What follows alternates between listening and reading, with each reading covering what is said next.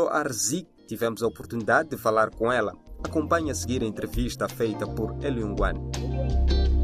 Tive o privilégio de conversar com a cineasta cabo-verdiana Lolo Arzik. Na conversa que vamos partilhar agora, também vai conversar sobre a sua carreira, quais são os seus planos como cineasta e como é que ela vê o cinema em Cabo Verde. Sem mais, vou cá partilhar alguns extratos dessa conversa que tive com Lolo Arzik. Podemos começar? Sim. Então, podemos voltar ao, ao início para conhecer um pouco a sua carreira. Uh, quando é que a Lolo Arzik entra para a sétima arte? Ah, sim, eu fui estudar cinema quando terminei secundário, né? Comecei a estudar artes do espetáculo, era cinema e teatro no norte de França. Depois voltei para Lisboa porque eu queria estudar em português. Yeah, estudei. Quando estava terminado de estudar, olha, por acaso, o meu primeiro contato com o cinema africano foi através de uma pessoa de Moçambique. Que em 2015, se não me engano, fazia um cinema de rua em Nhambane então conheci essas pessoas desse Fórum de Cinema de Moçambique, ah, depois conheci pessoas de Fórum de Cinema Negro no Brasil, comecei a, a, ter mais interesse pelo cinema africano propriamente. Voltei para Cabo Verde para fazer o estágio lá e perceber como é que funcionava o mercado de cinema lá e tudo mais. E lá é que filmo o primeiro vídeo e depois filmei também na mesma altura o, o, documentário.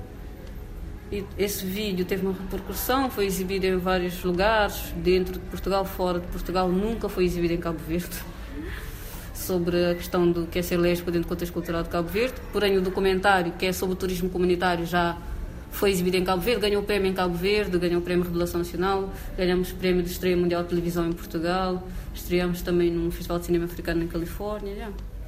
E nesse esse, esse, esse seu percurso, sente que, apesar dos vários passos que está a dar, uh, ainda não tem o reconhecimento de Cabo Verde. Como é que é esse processo? Como é que é lidar com isso?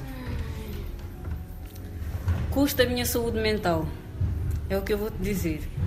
A relação que eu tenho com Cabo Verde enquanto artista custa a minha saúde mental, porque o fato de eu ser uma artista queer faz com que o país não reconheça o meu lugar e faz, e faz com que o país não valorize o meu trabalho num todo. Quando o trabalho promove a cultura de Cabo Verde sem tocar Questões, questão, de questões de género, não, questões de género não, vamos especificar. Questões uh, LGBT, porque o, o, outro filme que ganhou o prémio lá é sobre um programa liderado por mulheres, então toca a questão de género. Agora, quando toca questões ligadas à identidade de género, LGBT, aí já aí é um motivo suficiente para não poder estar no meu país, infelizmente. Agora, quando nós olhamos assim à distância Cabo Verde, olhamos como um país emancipado em relação a essas questões, porque é um país de muitos imigrantes, de, de culturas diversas, uma ilha que, que, recebeu várias pessoas. Então, temos a ideia de que há mais abertura para isso. E na prática não é isso. Não.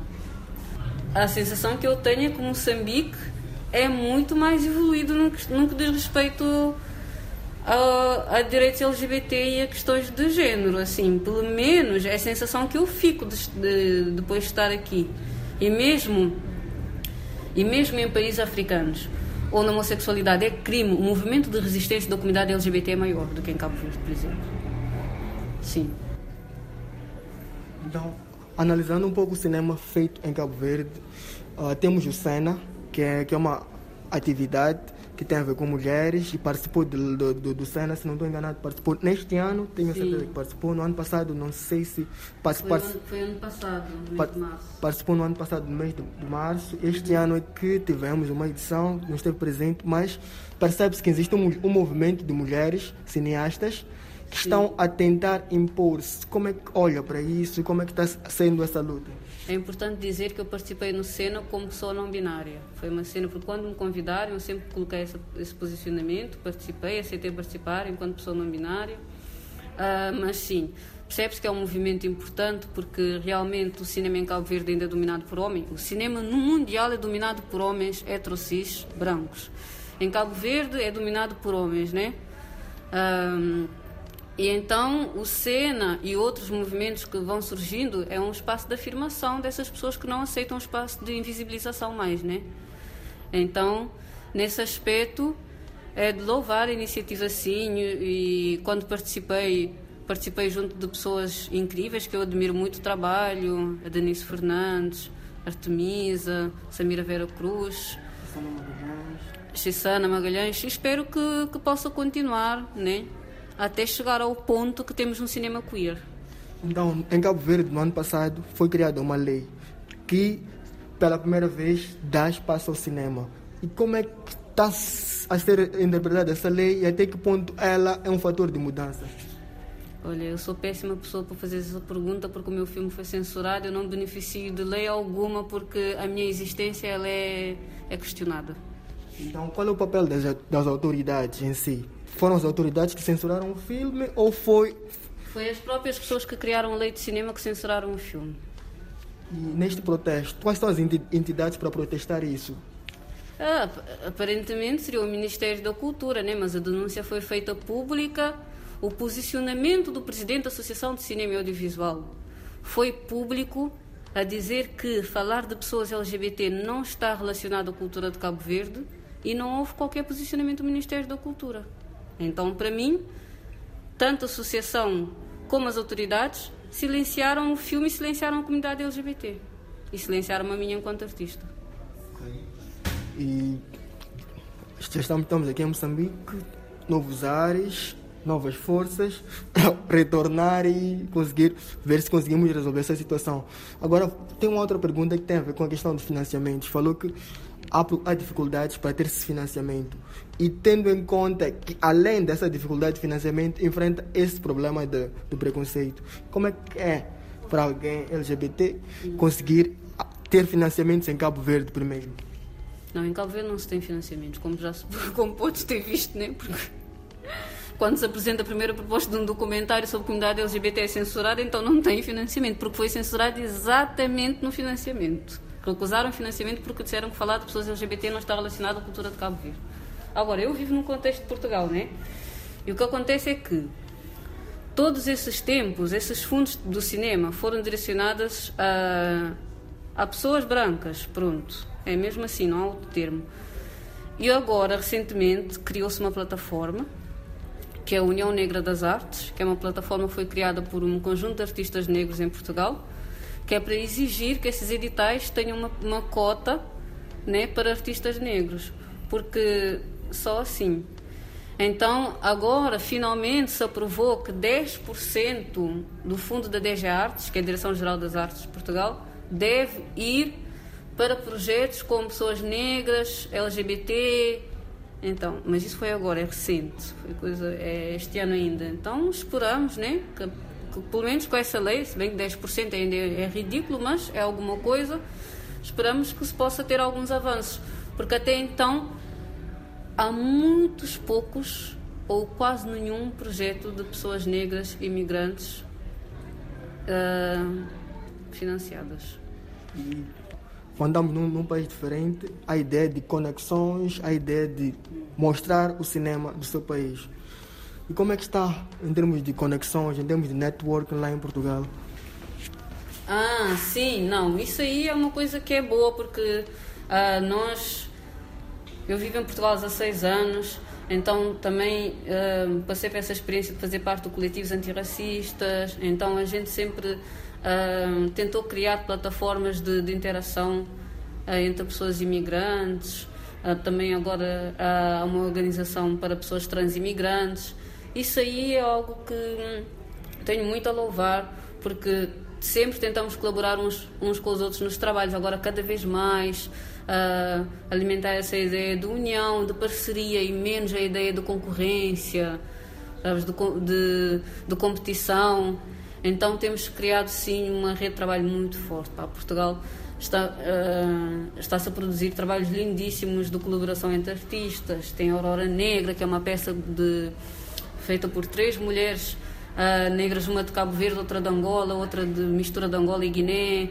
Tem também uma, uma instalação agora recente de, de uma artista um, afrodescendente uh, e também uh, de, de, um outro artista afrodescendente do Brasil e um outro artista afrodescendente já do, do continente. Então, yeah, há, há muita interação mesmo a acontecer. Uma coisa, um, um aspecto muito relevante, que é a questão de o local onde nós nascemos.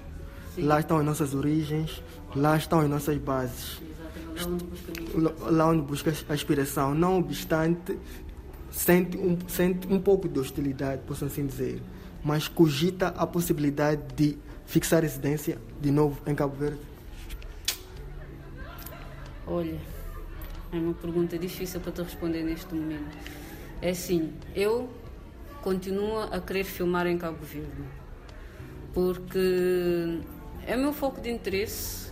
Eu sou de uma ilha pequena, de uma aldeia pequeníssima, onde as pessoas são quase como se fossem todos irmãos. É uma, uma epá, é uma vivência muito extraordinária da humanidade. Então interessa-me continuar a, a, filmar em Cabo Verde, apesar de todas as dificuldades. Inclusive estou a filmar em Cabo Verde agora um outro projeto. Não posso falar agora ainda. Então, então aguardamos na ocasião certa, quando Exatamente. tiver a disponibilidade de, de falar Sim. sobre o projeto. E, então temos a questão de família. Uhum. Como é que a sua família acompanha o seu trabalho? Sim, agora lidam melhor porque pronto, já teve isso. O primeiro vídeo foi mais difícil, né? Porque eu me assumi lésbica com aquele vídeo. Então toda a minha família ficou a saber com o vídeo. Da mesma forma que o público ficou a saber, foi da mesma forma que a minha família ficou a saber. Então foi mais tenso. Agora já sabem que eu trabalho sobre este assunto, já sabem que eu sou o que eu sou. Então já é uma relação de mais respeito. Já a minha mãe já sente orgulho, já está feliz que eu estou aqui com este trabalho. Até para ela é um aprendizado, porque para ela também achava que essa questão da homossexualidade era uma coisa nova. Hoje ela entende que não é uma coisa nova. Ela, ela acompanha o meu trabalho mesmo. Então tem sido muito positivo também. É um processo de, de educação para mim e para eles também. Não podemos dizer que também em Cabo Verde este processo de aceitação disso pode também ser esse processo Com certeza que é. Com certeza que é. Eu acho assim, socialmente é um processo também de, de educação, sim. O problema é quem, é quem é que torna a educação acessível? É o Estado. Se o Estado não faz esse exercício, como é que espera que as pessoas vão fazer? É da nossa cultura a gente ter identidades diversas. Sim. Só que a gente não teve esse conhecimento. É algo que nos foi negado, né? Daí, só que tu fazes um projeto, tens toda a contextualização histórica. Então, alguma coisa quer acrescentar?